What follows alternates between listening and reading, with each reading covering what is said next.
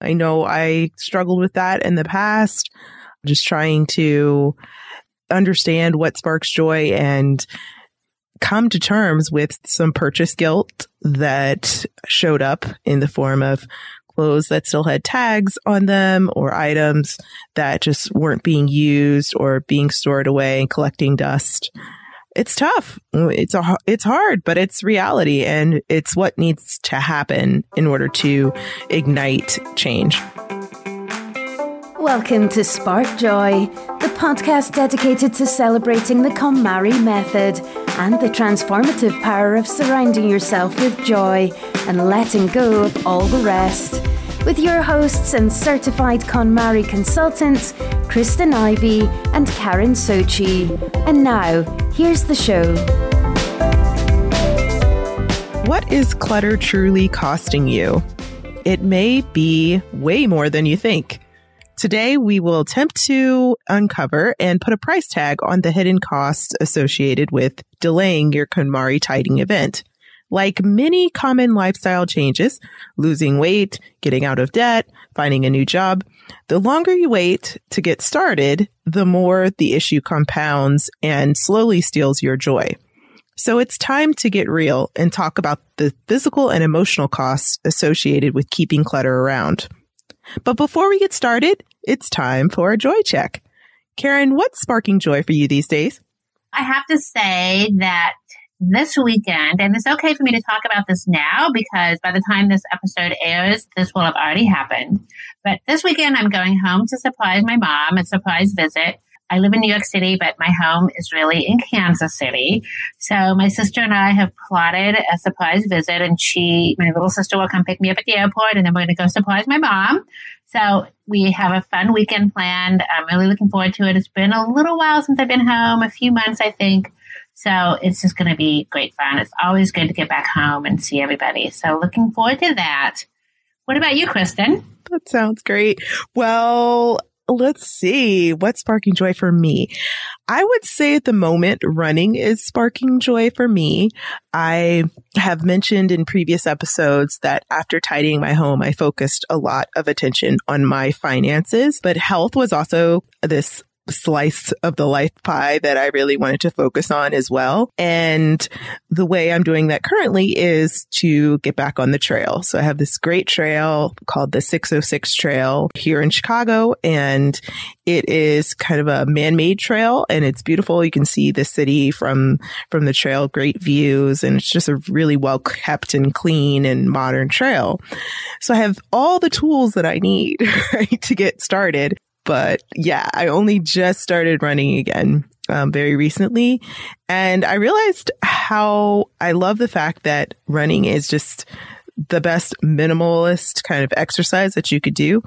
I love group exercises. I love to get in and out in an hour and do something fun with other people. But I as I mentioned, am focused on my finances and figured I also need to spend a lot more time outside. Uh, so I've chosen to do running, get to get back to basics basically. And I've loved it so far. That sounds great. Running sounds like so much fun, especially outside. Yes, especially when I actually like to run. I used to run cross country and track. Wow. I was really a sprinter in high school and then I ran cross country kind of as a dare slash my coach told me to just keep in shape by doing it. I didn't really want to. So I started out in JV and then by the end of the season, I had improved my time so much that I was almost on the varsity team and I will always remember that experience because it really mimics that whole idea that we talk a lot about on our show of just putting one foot in front of the other, one baby step at a time and building momentum from there. So it really um, kind of mirrors the tidying process. And I think that's probably why we often call tidying a marathon sometimes because it can so easily be uh, kind of compared to uh, training experience. That's great. It sounds like a really healthy and wonderful thing to be doing. Yeah, so far so good. It's tough, but the more I do it, I remember how much I love it. All right. So now that we've checked our joy, it's time to break down the obvious and the hidden costs associated with clutter. Let's ease our way into this by starting with the tangible costs associated with having more than what you need. So we'll start with talking about the physical space, of course. This is your actual living environment, your home. The first point to explore is the cost of storing your clutter outside of your home. This one is definitely the most obvious. And actually, believe it or not, we're going to talk about something that is a $38 billion industry. Yes, it is self storage.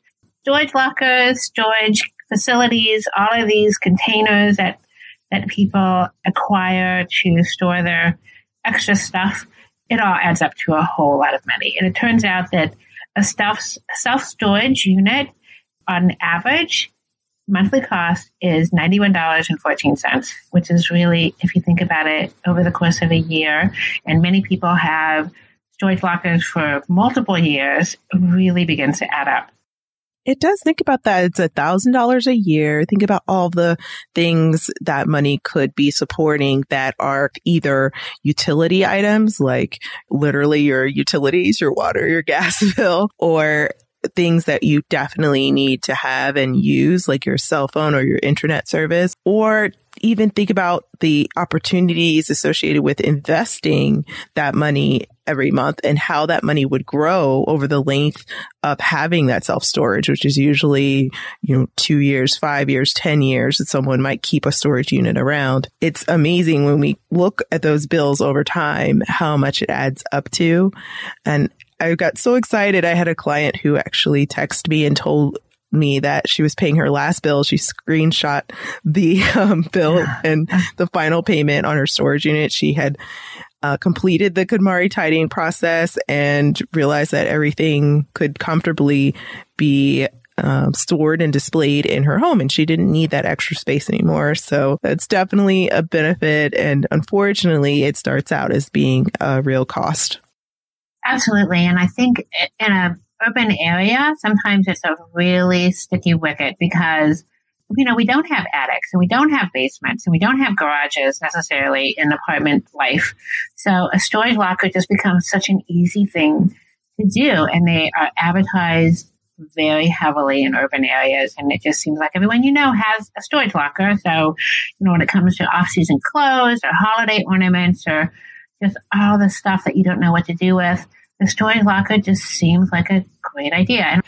And today I heard that having a storage locker is like going to visit your past mistakes.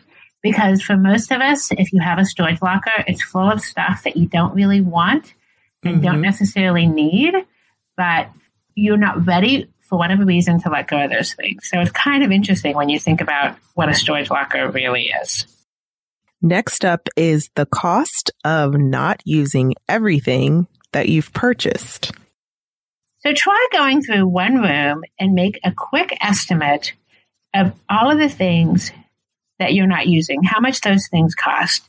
So, for example, go into your bedroom and consider the cost of your unworn clothes and shoes. That's pretty obvious, but that's like probably the biggest expense.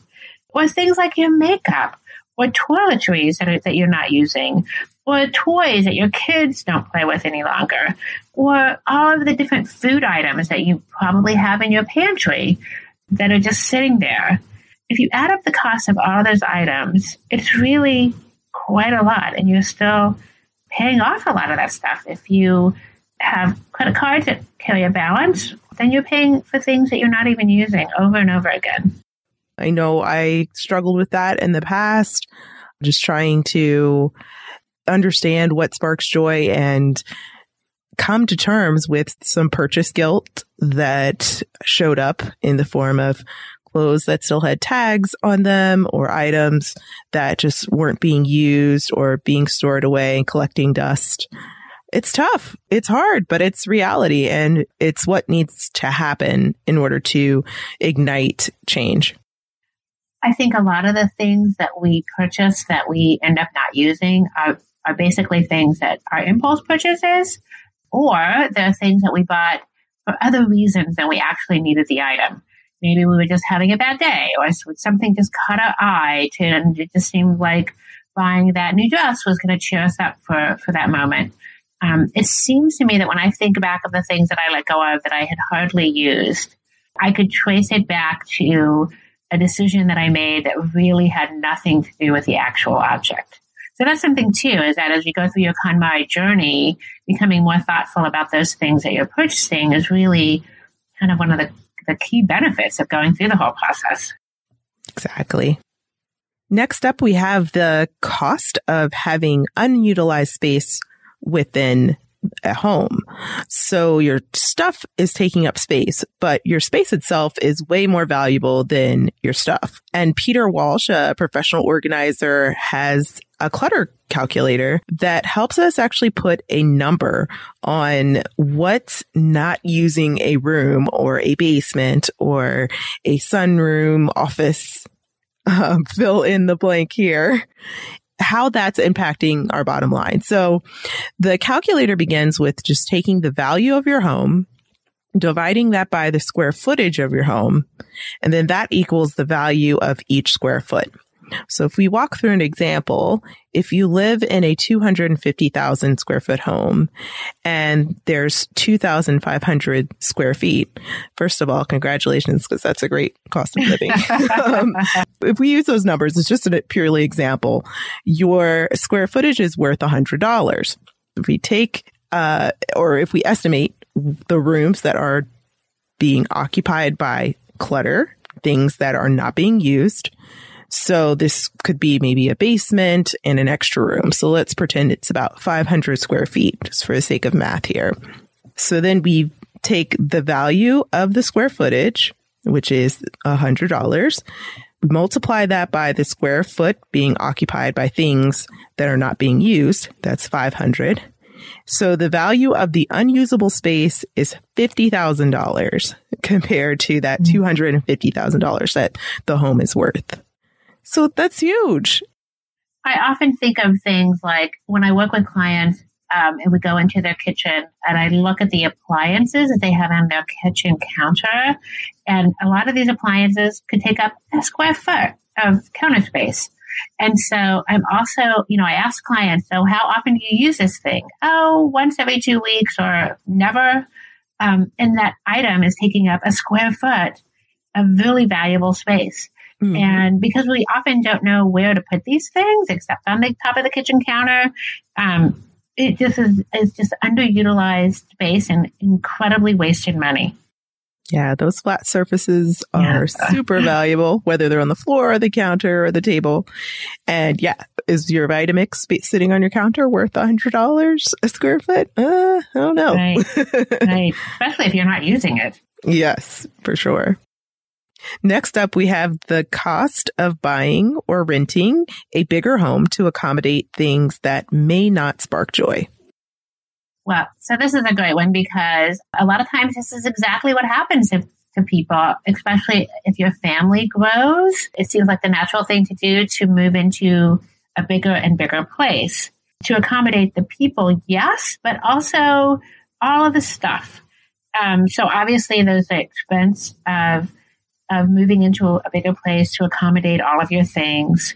Or sometimes it's not even buying a bigger place or renting a bigger place. It's it's the cost of adding additional shelving or or storage closets or or what have you to accommodate more stuff. And of course, the more closets and shelves and things that you build, the more you're cutting into your actual living area.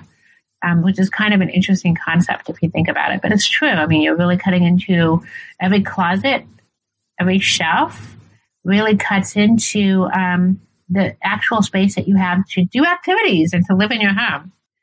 Also, another cost is of insurance. So, especially if you have a bigger home, then insurance is going to cost you more. And then also, if you're insuring items that don't necessarily bring you joy, are you insuring things like heirloom jewelry that's super valuable, but you don't ever wear it? It's just sitting in your closet, but you're paying um, extra insurance for it. And, and, that can extend to a lot of things. You know, if you have cars that you don't drive, or, um, you know, just about anything you have that's costing you extra to insure is an extra expense. And right along the lines of insurance, services in general are going to be more expensive when you have a bigger footprint. For example, when you hire a landscaper, they're going to price and bid higher because they need more labor in order to get a larger job done. Uh, same applies to refinishing a floor or uh, plumbing.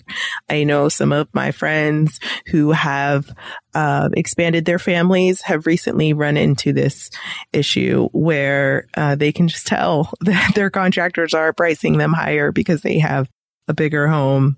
Uh, so it's, it's tough and you have to be prepared and aware of those expenses. You know, that being said, both Karen and I have grown up in uh, larger homes and have chosen now to live in smaller footprints. So we've kind of seen both sides of the coin. And so, uh, we are not for or against small or large home living, but we just want to point out if you do have a large family and you need more space, or if you've just made the conscious decision to just uh, surround yourself with more space, even if it's just you living in the home, that it's an intentional decision and it sparks joy and all of the rooms are being utilized efficiently. So the next cost of clutter is the cost of the clutter damaging your home over time.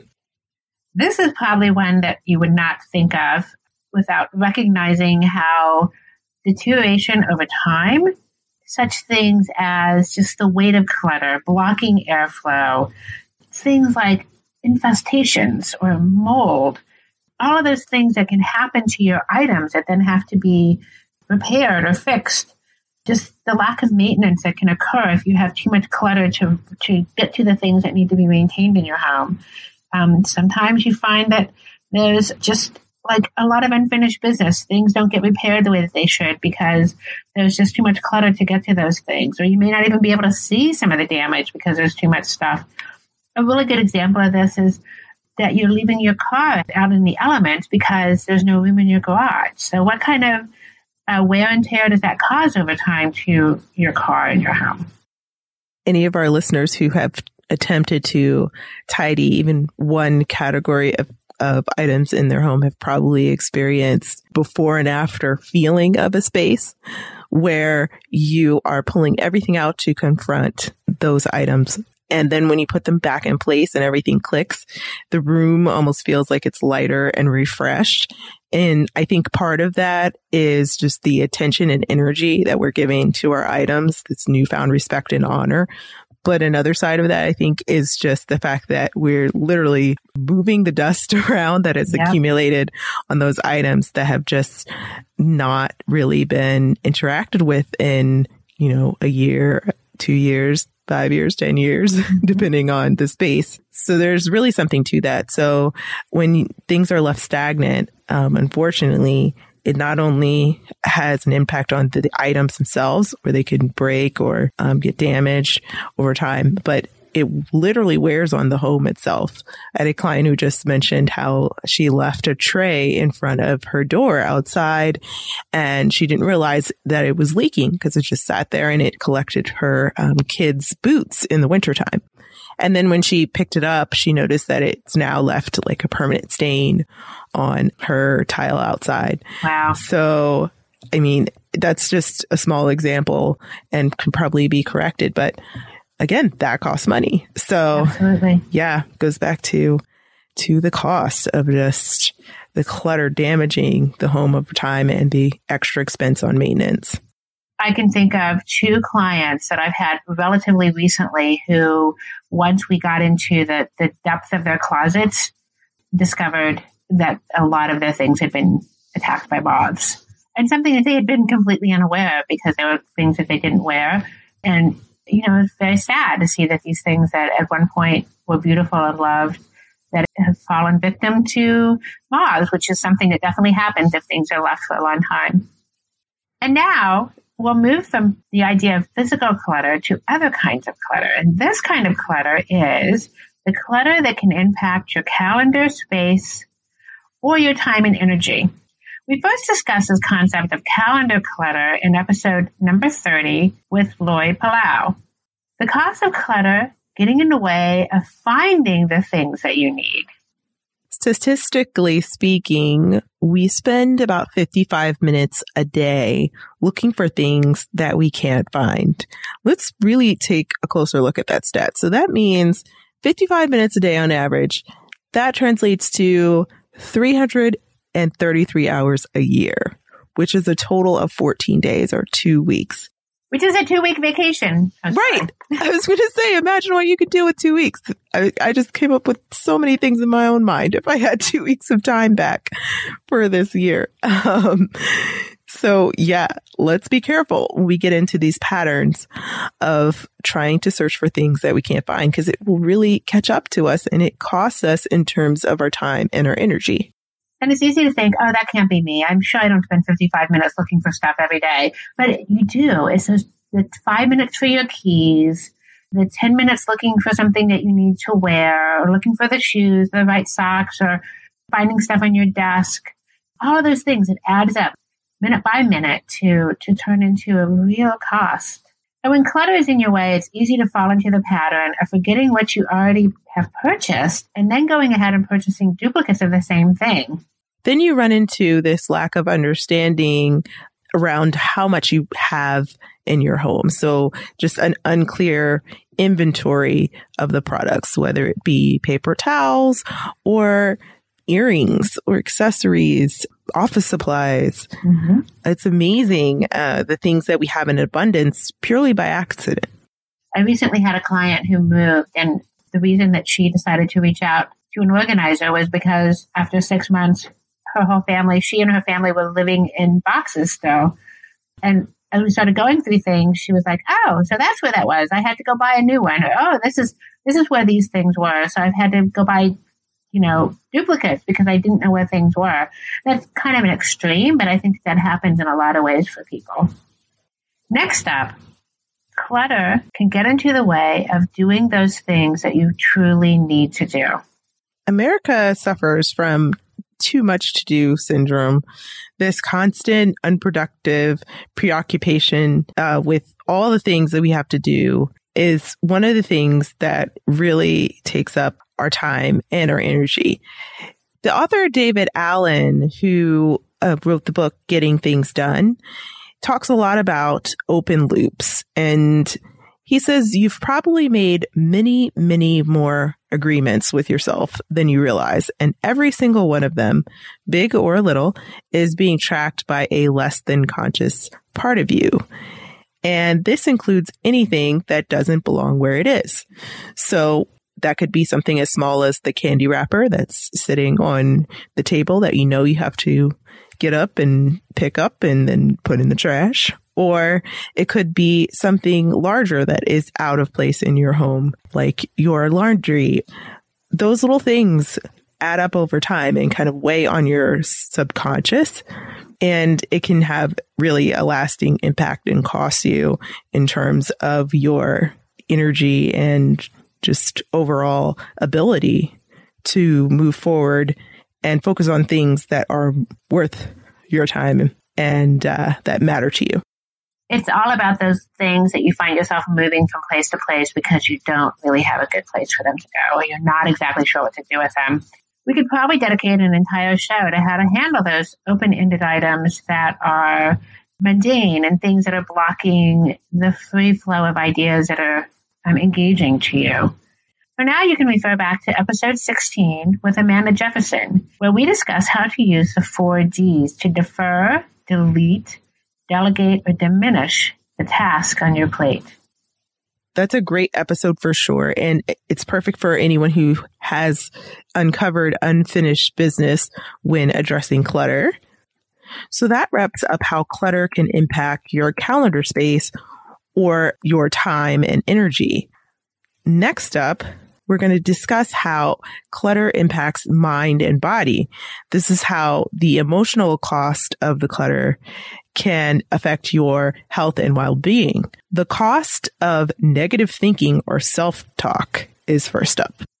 Here are some examples. I'm not an organized person. I was born this way. I'll never be tidy. I can't let anything go.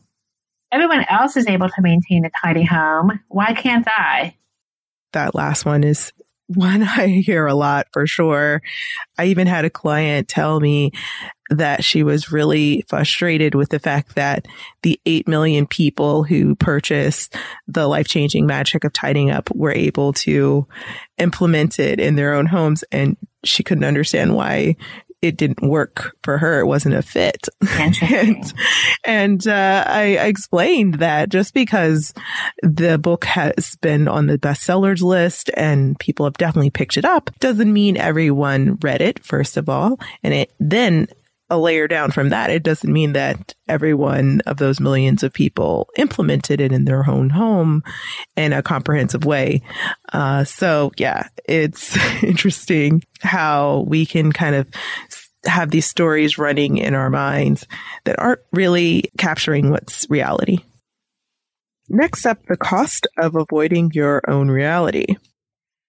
This is this idea that you could be in denial about the amount of excess stuff that you actually have. And I have definitely seen this. I have experienced this in my own life where I thought that I was a perfectly organized person and I didn't have too much stuff until I pulled it all out of the closet and threw it on the bed, which is why KonMari works so well, because you know, getting it all out in front of you is makes it really hard to deny how much stuff you have. But that's a that's a real cost. I mean, being in denial about something so fundamental about yourself is really something that you're missing out on and something that is, is costing you in regards to having a fuller understanding of yourself. And related to that, we have the cost of using shopping to cope. Definitely check out episode 31, where we discuss shopping addiction with Dr. April Benson. It's a great episode, and she talked a lot about this idea that we shop for a lot of different reasons besides actually needing something. Yeah, that's a great episode. And it's useful for those who are diagnosed as shopping addicts or just someone who's just trying to curb their spending. Uh, it's it's important to kind of do that gut check to make sure that you're shopping with the right intentions, uh, because unfortunately, over shopping not only leads to more clutter in the home, but it also leads to clutter in the form of financial debt and just stress as well. So there's big costs there. Right. Next up, we have the cost of linking your self worth to a certain type of collection or things that are associated with a particular lifestyle. This would involve things like trying to keep up with the Joneses, this idea that life would be so much better if you had that one particular pair of shoes or that one handbag, um, or those 10 pairs of shoes or those 10 handbags.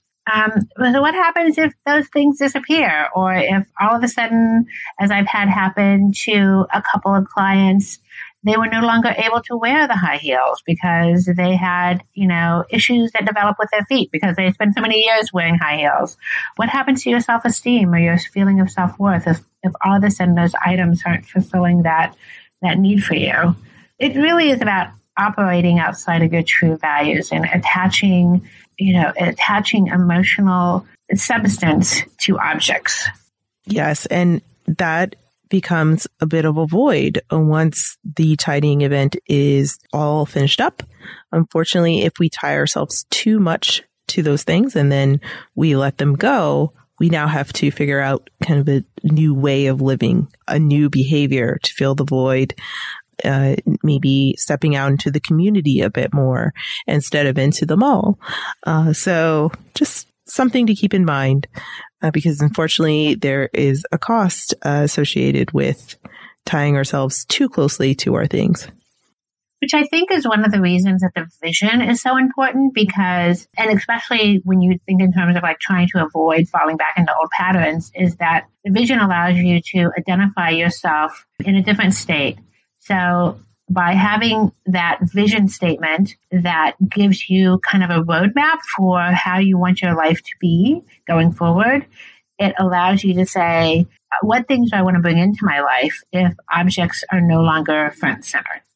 Next up, we have the cost of clutter that blocks your ability to execute certain physical activities. You can try this exercise. You go into your bedroom, for example, and ask yourself, is this space honoring what's being stored within it. And then the next follow up to that is, is this space supporting the ideal lifestyle that I desire? And if part of that lifestyle is working out, but your yoga pants are on the floor or hard to find or always in the laundry or uh, your socks are mismatched and you don't know even know if your running shoes are anywhere near any of those items, then maybe you are unintentionally blocking yourself from executing certain physical activities that would help you uh, make major progress in the health.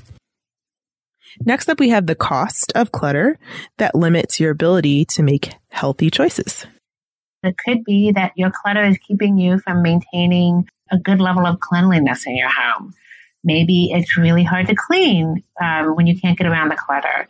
Or um, maybe you have stopped cleaning things that you might have cleaned in the past because you just feel so overwhelmed and helpless. Um, those are definitely things that could impact your general health and well-being. Another thing that's that I see a lot is um, having so much clutter in the kitchen that actually preparing healthy meals is um, just too difficult to do. So in this case, someone might rely on takeout food or delivery or fast food um, instead of making healthier meals because the kitchen is just not usable. And we go deep into how the clutter in your home can also somehow end up around your waist in episode three with Dorothy, the organizer. And we talk about how clutter can show up in your diet and how sometimes we use eating, similar to shopping, uh, to cope.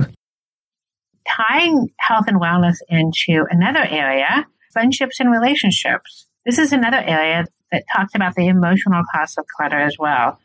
Some of the negative impacts of clutter to your friendships and relationships include the cost of clutter that limits relationships and your quality of life with your friends and family. I believe that's why Marie Kondo focuses on designing the KonMari method in a way where you're really taking that journey on your own, only for focusing on the clutter that you're responsible for first before jumping in to try to change the behaviors of others. There can be a real impact on your relationship with other people, not only in your home, but outside of the home. So within the home, obviously, the biggest one that would come to mind would be blaming others in your home for the amount of clutter. Often I work with people who, who call me because their significant other or their kids are out of control. And then when we get to working together, it turns out that really they're the ones who had clutter issues to address first of all but also it can it can tie into things like your work relationships i've heard people say that you know if, if only my boss wasn't such a jerk or if only the people at work you know, did their fair share. I wouldn't be so exhausted when I got home. Um, my job is so stressful, I can't keep the house up. You know, my family is so judgmental about the things that I want to get rid of. There's um, just so many areas that that clutter can impact your family and um, you know just relationships in general. Also, it keeps you from wanting to do things with people. That's another thing that um, happens to a lot of people. Uh, you don't want to invite people over to your house in New York City, it's kind of a joke that no one ever goes to anyone else's house. Even if you've known somebody forever, you may have never seen their apartment. And I think in large part, it's because our little apartments tend to get really cluttered. Um, so for a lot of folks, they feel like they need a lot of notice before somebody can come over, and it's a major deal. This idea of just having somebody spontaneously drop by just doesn't happen. Yeah, and it's unfortunate because I have a lot of clients who love to cook, who love to entertain. That's in their vision but they have unfortunately had to limit that because they get so stressed when it comes to preparing for someone to come over. And I really look forward to the day where they can have their kind of capstone moment of post tidying when they have that graduation party or that birthday celebration and can experience putting the emphasis and that energy towards the enjoyment of the event rather than the prep that has to take place behind the scenes. Now that we've covered friendships and relationships, it's time to wrap up by discussing finances. First up is the cost of clutter that prevents you from accessing information critical to uncovering the realities of your finances, essentially preventing you from reaching true wealth and abundance. Episode 6 with Tess Wicks helped us declutter our path to wealth. And we've talked a little bit about over shopping and indulging. That also leads to a lot of debt and dishonesty, unfortunately. This can come out in things such as disregard or even denial of spending. So, you know, really not wanting to know what your financial situation is because you are worried or concerned or have some deep seated belief that if you looked at your credit card bill, it would be disastrous and uh, that you're spending a lot more than you realize. Also, just having your bills and your paper clutter and your financial documents inaccessible so that you're not really sure what your financial situation is at all. And we also have the cost of the clutter that locks you into consumption patterns that lead you to having no choice but to stick with the type of job situation or career choice that may not be even your ideal vision of your career path. I know that this one is particularly uh, near and dear to my heart. I have uh, experienced what some call like the golden handcuffs when you have that salary, but you also have your spending that's kind of canceling out that salary and therefore tying you to uh, the security of that job that may not be perfect, but you know you need to stick with it in order to pay for your consumption behavior and habits and shopping.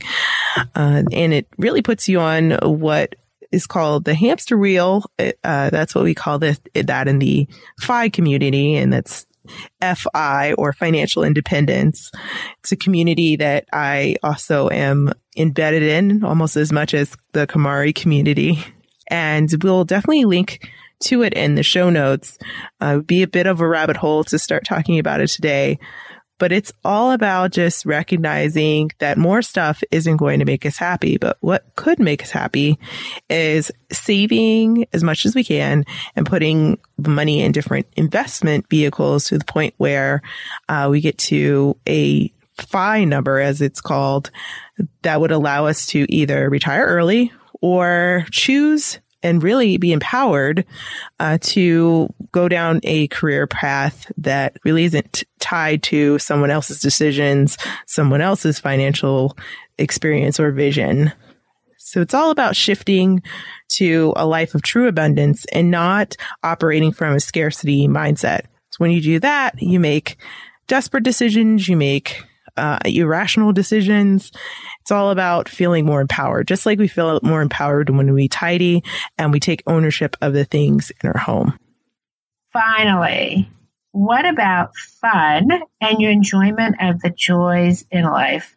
And most importantly, I think, is that the cost of clutter keeps you from pursuing your life's purpose, from becoming the person that you want to be, kind of tying back into this idea of maybe being wedded to a paycheck uh, trapped in a situation that is not bringing you fulfillment and joy, um, that's not helping you to move forward as a human being on this planet with, you know, your one life that you have here. So clutter can keep you from being able to experience all of those great things that being a human being is all about. And that's what KonMari aims to resolve. It aims to help you tackle your home, get a hold of your space, your environment, so that you can then be an extension of a home that you honor and respect and you can be more grateful and you can truly put your attention on what you're meant to do, your purpose. We've discussed how much your clutter is costing you, and that's pretty heavy. But we like to end the show on a joyful note. So we're going to talk briefly about ways tidying up KonMari style can pay you back. One really obvious way is finding money during the tidying process. My clients have found cash, gift cards, checks, loose change, you name it. Uh, it's like a, a never ending scavenger hunt, really, when it comes to literally finding money in your home. That's how fast tidying can pay you back. Another one is that you can actually sell or consign these items and make even more money. Um, along with this idea that when you're selling your handbags, you definitely want to check all the pockets. I have a good time with some of my clients checking all the pockets of the handbags that they decide they're going to consign. Uh, but that's another way, a real specific, concrete way to make money from from tidying.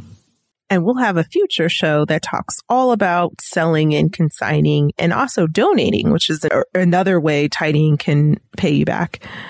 We will dedicate another episode to that. We really look forward to releasing that very soon. And for sure, being able to let go of those extra storage lockers because you've gotten rid of all that stuff that you don't need any longer and you've found spaces in your home for the things that you truly want to have there. And you're no longer paying that um, $91.14 a month on average for a storage locker. And you may tidy and realize that you don't need a larger home. You actually could possibly downsize to a smaller space. So that insight is definitely invaluable and will totally impact your pockets. And along those lines, this idea that, that maybe you're living in a home that's really large, but you live in an area that is not where you really want to be, but it's where you can afford to live. Uh, having fewer things might mean that maybe you want to move to a big city, but you can only live in a smaller apartment, as most people would would would need. And so downsizing and letting go of the extra stuff in your life will allow you to move to the place that you really want to live. And when you move, you'll spend less money. I know that was definitely the case for me. I've moved so let's see, two times um, over the past two, three years now. And before that, I've moved about five times. So in, in my adult life, when I definitely was responsible for the cost of moving, I really appreciated KonMari because it saved me money on the front end and the back end. The next one is locating and finally using all of those extra supplies around your house so that things don't go to waste and being able to prepare food at home in a clutter free kitchen, not relying on takeout as much. And gaining a new appreciation for experiences instead of things, buying fewer but buying better things and enjoying them more. And we can't forget the less tangible ways that living clutter free can improve your life and pay you back. It's all about expressing gratitude, saying thank you, closing chapters of your life, and inviting new opportunities that allow you to really thrive while you're tidying and after. You may find that you're able to inspire others in your home to change their own habits and behaviors because you're modeling your truth. You're inspiring change, and you really can't put a price tag on that. So when you feel like you don't have the time to tidy up your home or start your KonMari tidying event, consider the true costs that we discussed today. Or when you think you can't afford to take some time off to focus on your home or invest money in hiring a professional organizer to help you dig out, consider what living with clutter is ultimately costing you. As you move toward accepting the things in your life that spark joy and letting go of all the rest, you'll discover far more satisfaction in life. Your job, relationships, health, and leisure will naturally bring in more abundance and positive energy. So now we want to hear from you.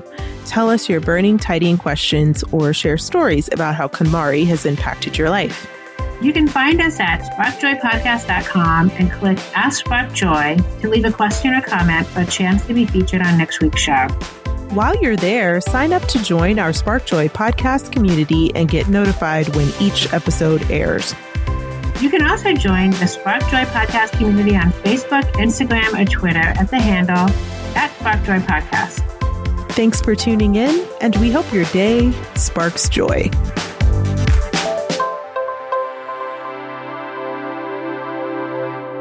Thank you for listening to Spark Joy with your host, Kristen Ivy of For the Love of Tidy in Chicago. and Karen Sochi of the Serene Home in New York City. Spark Joy, the podcast, is not endorsed by or affiliated with KonMari Media Incorporated. The opinions expressed on this episode represent the views of the co hosts and guests alone and do not represent the corporate position of KonMari Media Incorporated or the KonMari consultant community.